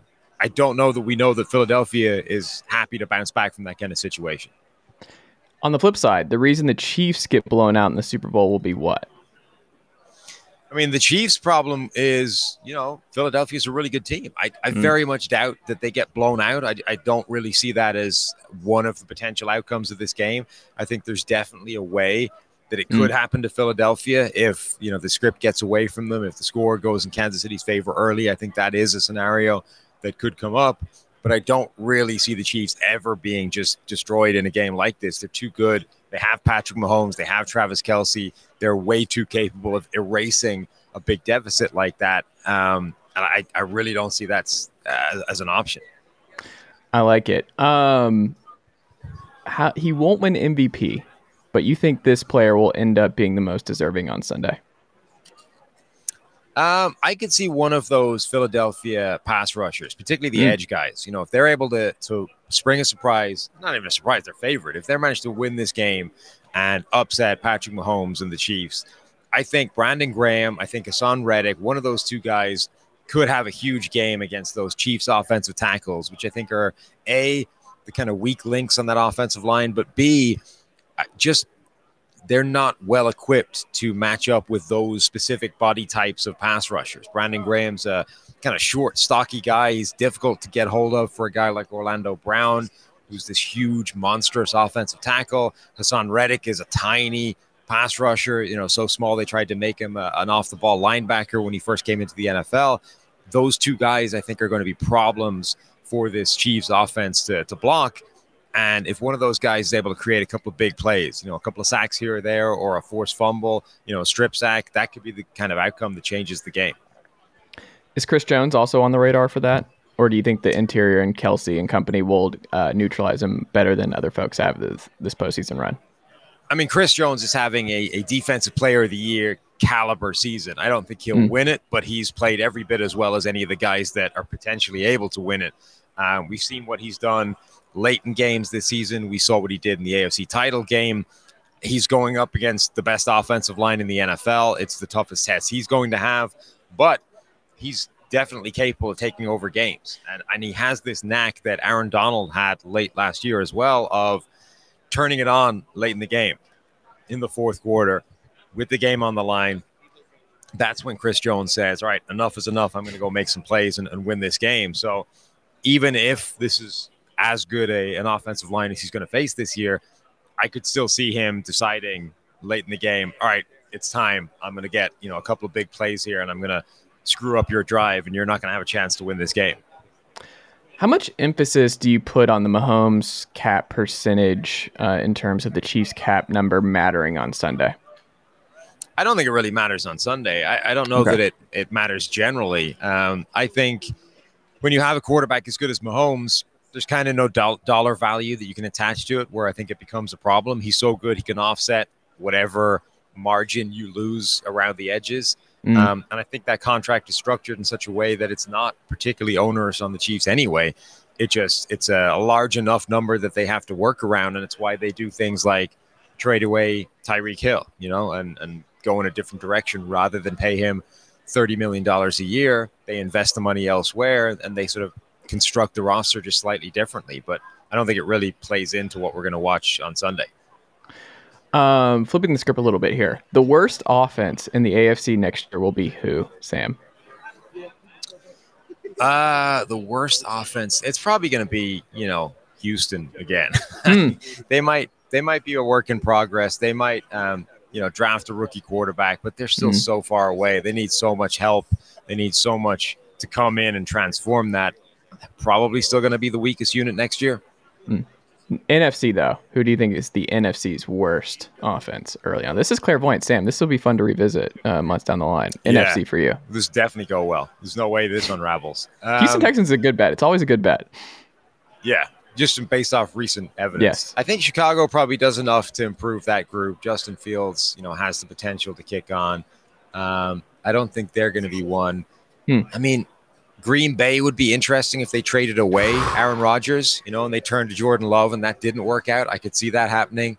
Uh, and he, I, the Cardinals, actually, now that I think about Huh. it, are probably the most likely one because they're going to be without Kyler Murray for most, if not all, of next season. They don't have a coach, you know, yet to to fix that on the right track. They've lost a lot of talent along the way. I I could see that group struggling pretty badly. Do you think by early next week, if they don't have a coach, Steve Palazzolo gets a call from Arizona? Is he in the I running think he's here? only I think he's only interested in GM jobs right now. I can ask him, Steve. You're not in the running for head coach jobs. You're just a GM. Just GM. Got just it. GM. What about you? What if you get a call? Like say uh, the Arizona Cardinals, you're like, yeah, let's let's see, let's I can fix this. I mean, I'm going to need to know the specifics on the guaranteed money before I'm going to accept the job or not. You know, because I can I can run an organization to the ground pretty quickly to get those five years of payout at the end of it. You know, just Mm. live on a beach for the rest of my life. I could do that. There you go. I like it. Um, team with the most holes to plug via free agency this year is going to be who? Sam. I mean, I think there's a few of those teams, you know, picking at the top of the draft that have very, very problematic rosters. Chicago needs pretty much everything. Houston needs pretty much everything. The Falcons need pretty much everything on defense. Like, there's a few of these teams that need to address a lot of their roster. And I mean, it's not going to happen in free agency. It's not the greatest free agent crop. Um, it's going to take the entire offseason. It's going to take maybe some trades as well. Uh, but those are the teams I think with the most ground to cover. Hmm. I was not expecting you to throw the Falcons in. Obviously, I'm a Falcons guy at Atlanta, and um, I guess more on defense. You you have less questions on offense. It's just strictly a defense thing in terms Right. of. And obviously, have you know, they have a question mark. Yeah, and they have a question mark at quarterback, but I think overall that offense is in pretty good shape. Um, one playoff team this year who will not be back next year. Who do you feel the most confident made the playoffs this year that will not be back next year? Um, I could see the Minnesota Vikings not Hmm. making it next year. I mean, they dramatically overachieved this season. I think they were Hmm. kind of found out as soon as they got to the playoffs. So unless they do something to kind of change the trajectory a bit, it, it would wouldn't shock me at all if they got you know the other end of luck and just didn't have that same kind of season at all. AFC. Who do you think it is? Um, hmm. I think most of the teams in the AFC are kind of taking care of themselves for Hmm. long-term success. Actually, like you could see Miami maybe not having the same kind of joy next year. Um, but actually, the AFC, I think a lot of those teams are going to be back again. Yeah, I think Baltimore's al- always volatile, right? Like whatever happens with Lamar, they could easily flip out of that, and uh, Sure. seeing what the Steelers look like next year, and that's just a. And then the Cleveland Browns just being a huge what if. Uh, we'll see what that because if Deshaun it looks like he did down the stretch here next year for all of next year, then that's just uh, that. Oof, that's a that's a rough situation. Um, your favorite final two here for you, Sam. Me being a Tennessee guy and a Falcons guy, I have two different questions for you. Your favorite 2023 Tennessee prospect is who that you've looked at? Who do you think? Is it Darnell Wright? Is it Jalin Hyatt? Is it Hendon Hooker? Who are you highest on of this class for Tennessee? I think it's probably Hyatt. Um, I'm so so kind of just new into this class, though. I'm way. I kind of come to the draft after the NFL season um, and get into it with a fresh set of eyes rather than tracking it all the way through college. So Mm. I'm just kind of scratching the surface of my draft prep, but I like what I've seen from him so far. Have you did you watch any of their offense this past year with Heupel? Not much, no. I No. haven't haven't seen a ton of it. Okay.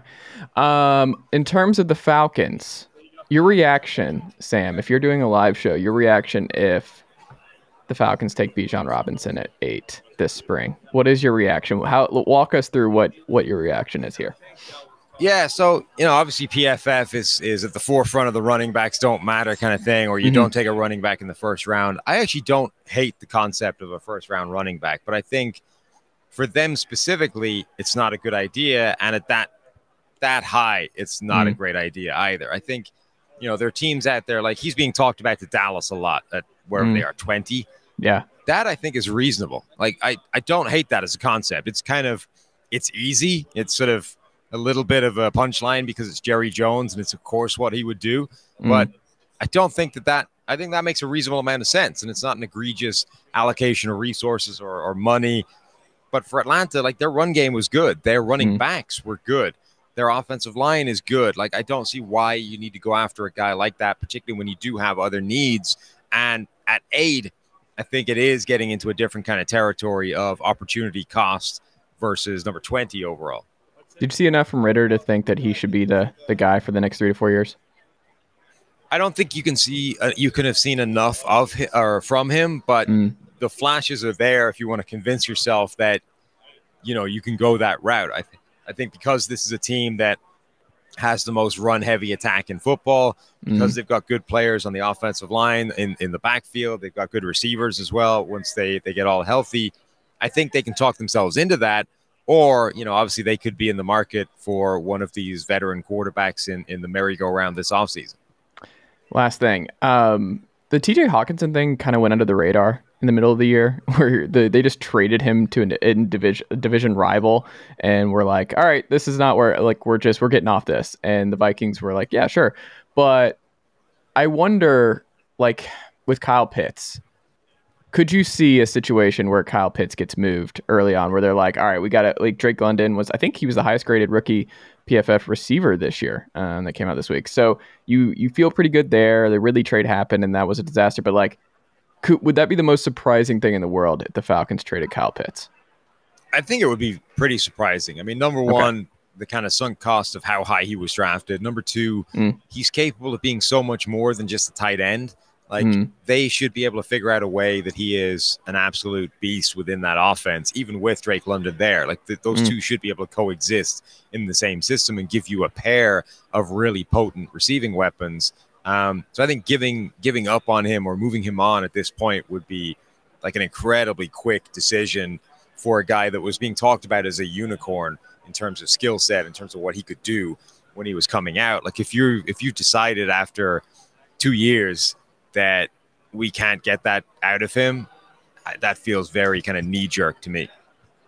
I like it. Uh, Sam, thank you so much for making the time uh, this afternoon. I greatly appreciate it. Always great uh, checking in with you and uh, learning um, from you with all things NFL. So uh, go listen to Sam and Steve over on the PFF NFL show. It's great. YouTube.com, all that good stuff. Like and subscribe. Check out PFF.com. Become a subscriber and all that good stuff today. Keep up the great work, my friend. Enjoy the week, and uh, we'll have to check back in again soon. No problem. Thanks for having me. Take it easy.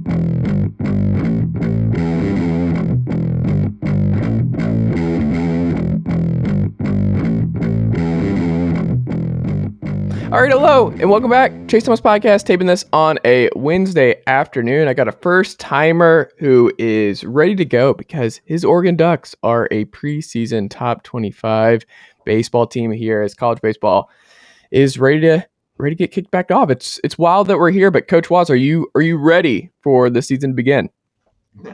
Uh, well, I don't know if you're ever really ready, but you know mm. we're going to be ready. There's no doubt about it by the time we tee it up on the 17th. I love it. What's the coolest part about being the coach of the Oregon Ducks? Um, uh, I don't know. The coolest part, boy, there's a lot of cool parts about this job. I'm really lucky to have it. Um, mm. Showing up to a place like this every day, unbelievable. I, I mean, I love my staff. Being around these guys every day, they're young, they're knowledgeable, they're like ultra passionate. They're just awesome, um, mm. and so I love that part of it. Uh, the facilities are amazing. Being a duck is just, it's more fun to be a duck. It's awesome around here. What's the biggest difference um, be, going to an Oregon baseball game versus any other game around the country? What have you noticed is different about attending an Oregon game? Um, wow. Um, an Oregon game in general, uh, just it's college town. People love it. Mm. Um, you know, the Ducks are the brand of the duck and just the energy that goes along with it with the actual duck himself is a lot of fun mm-hmm. uh, the environment that the fans bring to the table every single day for all the sporting events is unique um, you know the the whole web of you know having the cheerleaders and the duck and the motorcycle and the just all the all the things that are identifiable i guess to the common public or just mm-hmm. it's it's really really neat you know to to have a like we're going to have a first pitch banquet next uh, this coming weekend and mm. to have the guy that actually rides the harley that's you know a totally authentic harley that the duck rides into the football games on every single day and and he wants to roll the he wants to roll the harley through the actual banquet room and and you know it's is just, that happening uh, I'm, I can not disclose whether okay. it's happening or not, but I can tell you just the things outside the box, the innovation that Phil Knight's had with Nike trickles all the way mm-hmm. through this place because it, it doesn't go without Phil, and that relationship is really unique. So we're lucky. Can you drive a Harley? Are you a or ride a Harley? I guess is the right way. No, I'd hold on for dear life. I'm not, uh, what's I'm, something I'm not that fun? I guess. Well, what's uh what would surprise folks, Oregon fans that are checking this out? Like what would they what would surprise them about you? Like it may not be a motorcycle, but what do you do for fun or what's something about you that a lot of folks may not know? Wow. Um, I don't know. Like to fly fish, although I don't get on the river a whole lot. I Okay. really do work an awful lot, and I'm with my family when I don't work, and so I actually probably a pretty boring guy. Mhm. Um, but um, you know, I love my family. Uh, you know, and Where's the best place my- to fly fish in Oregon that you found? What's that? When you have time, where's the best place to go on the river and fly fish? If you could go this weekend, where would you go?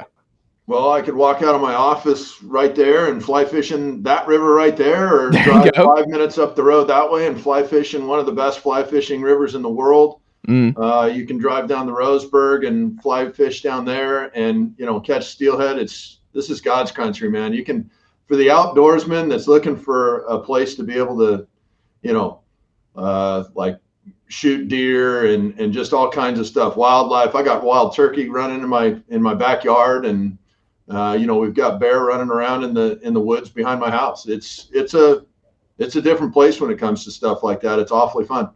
I like it. I like it.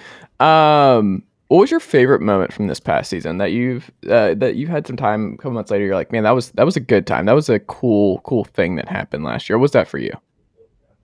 watching Josh Kasevich's development. It was Hmm. a daily basis deal. But when I walked by him in a lock in uh, in the tunnel, going, we had finished practice one day. Uh, we're done. We I went with the team, uh, part of the team that had an evening lift that uh, after practice. So I was with the pitchers. Went to Mhm. the weight room, came back to the facility, was walking back.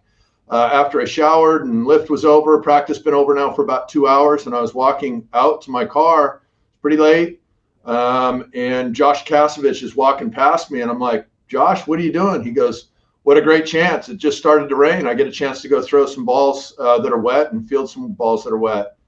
I was like, Got it. You know, and then for him to be the highest drafted shortstop in the country last year out of the college ranks, uh, Mm. no shock. And that's a guy that what he had ability coming in, but he worked his way to where he is with the coaches I have, and his development is just watching that evolve on a daily basis is probably one of the most fun things to watch last year. I love that. Um, you get one do over series. Which one do you take? One do-over series. hmm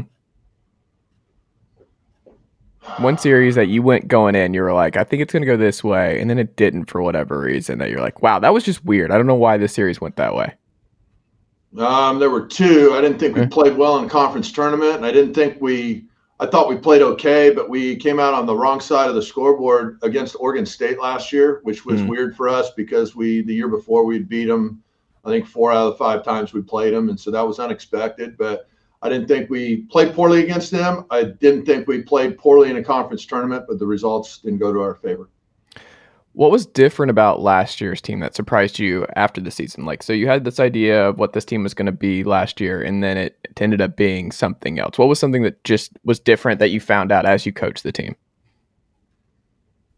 how much relationship driven the team was. Uh, Hmm. they, they wanted a relationship with the coaches, one on one, one on one relationship with each coach and each coaching staff member. And that equaled practice to them, not the three hour traditional old school practice. Mm. Um, I think this generation of player wants more of a personal connection and a one on one type thing. Hmm. And not that it wasn't on a radar screen before last year, it was. And we did tailor make our practices for one on one. But I think last year's group was one that uh, hit, it hit me that it, it, it is clear these guys really do want the one on one connection more than the traditional stuff. Why do you think that is? How they were brought up. They were brought up with lessons. They were brought up with one-on-one development sessions, and so Hmm. why would that end now? That's all they know. And so the Huh. coaches that uh, are willing to adapt probably are going to have more success, and the coaches that are willing to say or aren't willing to adapt and they're not on board with that kind of stuff we're probably going to get passed by pretty quick because these guys aren't going to give you their attention. That's interesting. Um, is that the biggest thing that's changed since you've been coaching in the college ranks? Like, is that the biggest change uh, that you've seen, or is there another thing that you've noticed over the years that's it's been a big uh, adjustment to the sport? Um, yeah, that's the biggest change for sure. I how like to, it. How to talk with an athlete. It's it's no longer a, a you know. Back when I played, it was real simple. You know, if a coach told you to do something, um, you did it because he said so. And if a parent told you to do something, you did it because that parent said so. And if you asked why, they they said because I said so, and that was the answer, and that was good enough, and that's just what you wore and what you did, and that was the expectation back then. And it's just not the way it is uh, now. And so uh, complaining about it's the wrong path. It's not going to change. Mm. If you complain about it, you're just going to sound grumpy and you're going to sound outdated and somebody that nobody wants to play for. So um, better get on board with their language or else, boy, oh boy, that ship has sailed. There you go. Um, what was different, or uh, what did you learn about last year, um, about yourself last year as a coach? What was uh, something that you were like, okay, this, huh, this is uh, something I got to maybe adjust, or this is something that I had in me as a coach that I didn't know I had. What did you, how did you evolve as a coach last year? Listen more, talk less. Hmm. Um, and I'm trying to evolve even more this year with that and every year. Just listen more, talk less. I like it. Um, what is, is there a series that you're most excited about this year? That you already have circled that you're like, this is going to be fun. I'm excited for for this weekend. The next one, the first one, the next one. That's the best one. Yeah, that's all I care about, and it's it's going to be a lot of fun. Are you a fan of the mid? Are the midweek games helpful to to you and your staff and your your players? Do you do you like that one game midweek? Love it. Love I get it. a chance. I get a chance to be around my team and, and my coaches. Any Yeah. any day's a great day. Do the players like it? Love it. Yeah. You learned it. If you didn't, I mean that that's all we learned in COVID, right? I mean, we Yeah. learned a lot, but the biggest thing in COVID was is it it, it can go away, and so you better Yeah. cheer up. You know, your good days, your bad days. At least you're together, and you got to play. Mm, And and if you simplify it back to the fact that you know, hey, we you're telling me I get a chance to play today? Yeah, coach. Mm. Great, I'm in. That's that's a great day then, because at one point in Mm. time that got taken away from us, and that sucked. yeah.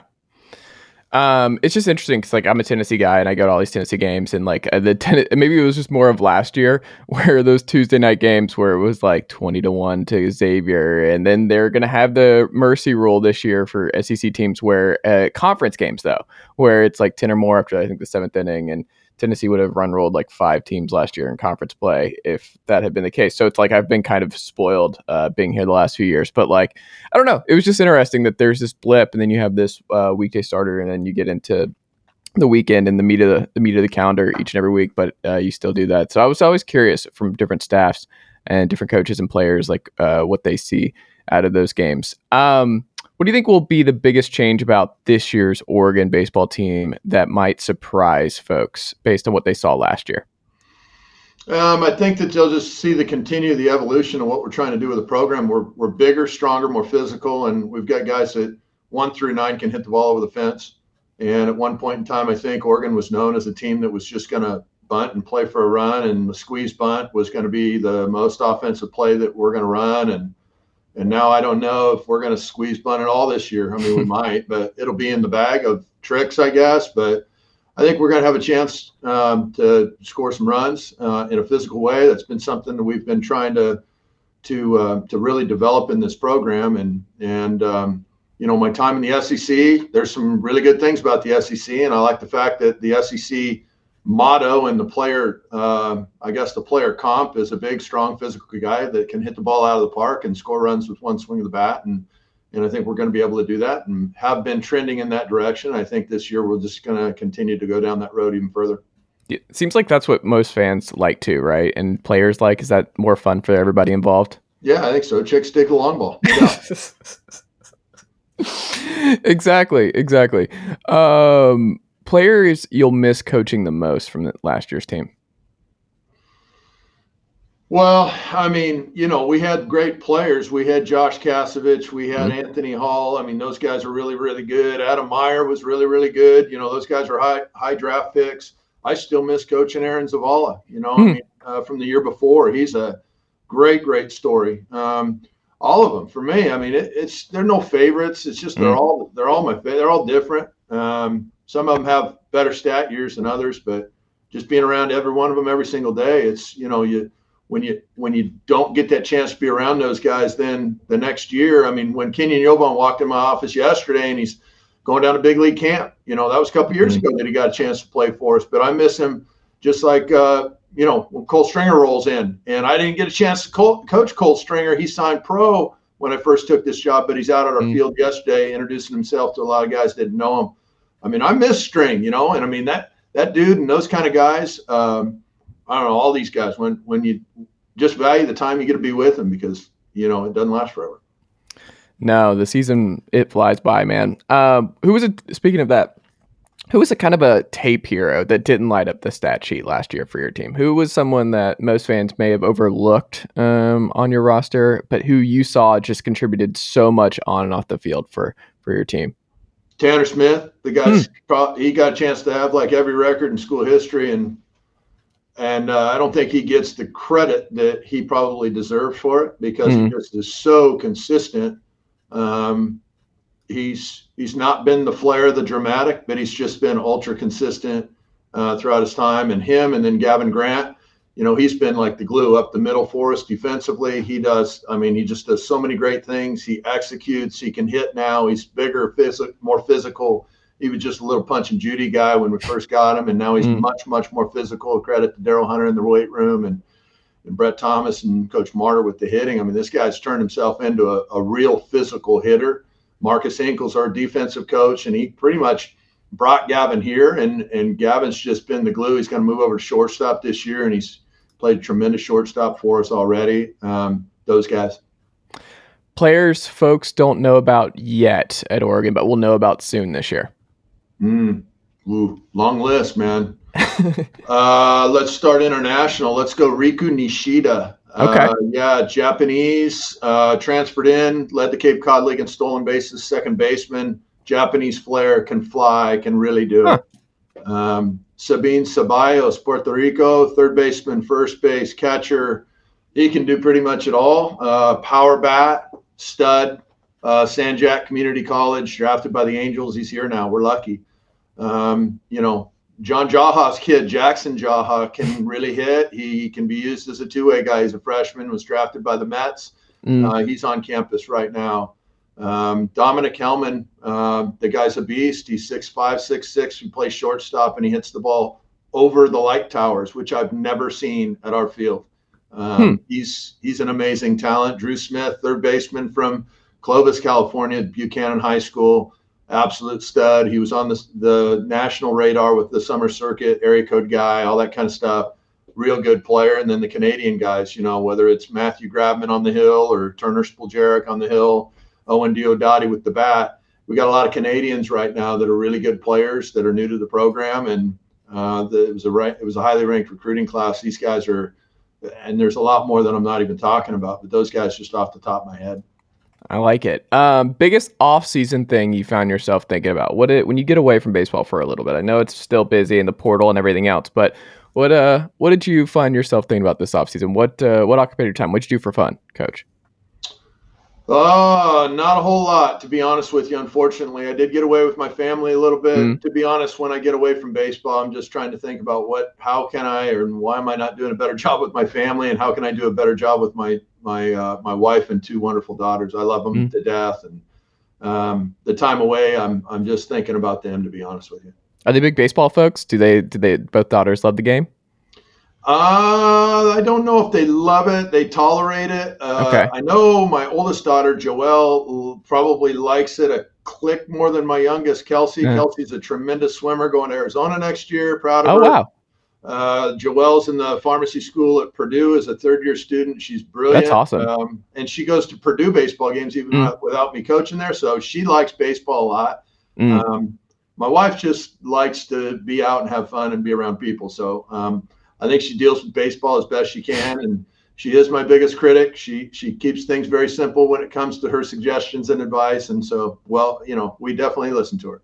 Do you have any game day rituals that you do? For do you are you a sunflower seed guy? Are you a bubblegum guy? Do you pace around a certain way? Do you have a pregame meal that you like doing before any game? No, believe it or not, I have the I eat the same thing pretty much every day uh, for breakfast, lunch, and dinner. what are we talking about here? What's your breakfast, lunch, and dinner every day? Uh, oatmeal and an egg okay. um, in the breakfast deal. For lunch, it's usually a turkey or a tuna sandwich or peanut butter and jelly, one of those three options uh, okay. with a can of soup. And then for dinner, it's either chicken, chicken, fish, or pasta. You know, whatever uh, Miss Lori wants to make for us that night. There you go. No red meat. You eat healthy, and you you stick to it. I like it. Keep it simple. I don't know. The, yeah, the it's less choices, I man. Become, probably the more productive I am with my family and my job. I would agree. I, I do the same thing uh, each and every day. It's a, it's a fun time. Uh, Coach, how do the good folks check out uh, everything you've got going on this weekend for Oregon baseball? So, for all the local Oregon folks and just Pac 12 folks who are excited about watching top 25 great program in the ducks and are going to be bursting on the scene what can they do to support uh, everything you've got going on with your program this year well buy season tickets come out to the ballpark uh, park is awesome pat kilkenny's dumped about another uh, i don't know how many millions into the ballpark with graphics mm. and just beautiful things at the yard uh, fan experience should be awesome um, it should be a lot of fun just come out to the ballpark take a look at these guys i think they'll really like the engagement that our guys have with our fans our community and uh, it's just a lot of fun. It's a lot of fun to be out at our field and uh, for them to come out and experience that, I think would be a, a, great decision. They wouldn't regret it. Bring their kids, bring their family, have some fun out there. There you go. I wish uh, we got to get Tennessee over there. We got to get Tennessee, Oregon happening. Uh, that'd be a cool, cool backdrop, cool uniform. Yeah, I like Tony a lot, man. He's awesome. He's a great guy and friend of yeah. mine. And uh, you know, they weren't always doing the things that Tony's doing right now at Tennessee. So be grateful. He's it takes time. Job. Huh? We take it for granted. It takes time, man. Like I, the last two years have been, and then you see preseason number two this year, and I'm like, I don't know. I moved here for grad school three years ago, and it's been uh, nothing but uh, nothing but fun times since. But I don't know. Like you said, you got you can't take this stuff for granted. I see him all the time on the road. The guy's mm. just uh, he's a worker. He's a great, you know, he's a friend of mine and a great competitor, and you know, he's uh, he's not afraid to to uh, to ruffle some feathers, and neither are we. And so, you know, yeah. if you wanted to try to come out here and ruffle the ducks' feathers, then let's go. Let's have some fun. Let's do a home and home. Let's do it. That would be fun. Let's do it, Coach. Um, all right. Well, Coach, thank you so much for the time today. Good luck this season. Wish you and your team nothing but the best. I'm excited for college baseball season to be right around the corner once again. It's a great, great time uh, to be a baseball fan. And uh, like I said, hope hope for hope for the best. You guys do great up there in the Northwest this year. And thank you so much for making the time. Yes, sir. Sounds good, Chase. This is Ben Ingram, radio voice of the Atlanta Braves, and I'm here to tell you that you've reached the end of today's episode of the Chase Thomas Podcast. As a friend of the podcast, I'd like to say thank you for listening to today's episode and hope you return for the next one. To show your support for the program, tell a friend or coworker or even a family member about the program. And if you're an Apple Podcast listener, leave the show a rating and a review. It goes a long way. That'll do it for me. But don't forget to listen to myself and the rest of the team at 680 The Fan and the Braves Radio Network this season. Go Braves! Chase, I think I'm going to hear more about you. I really do. I think you've got a way about you that you're interviewing, mm-hmm. your um, pleasantness, you're smart. So I think I'm going to hear big things about you.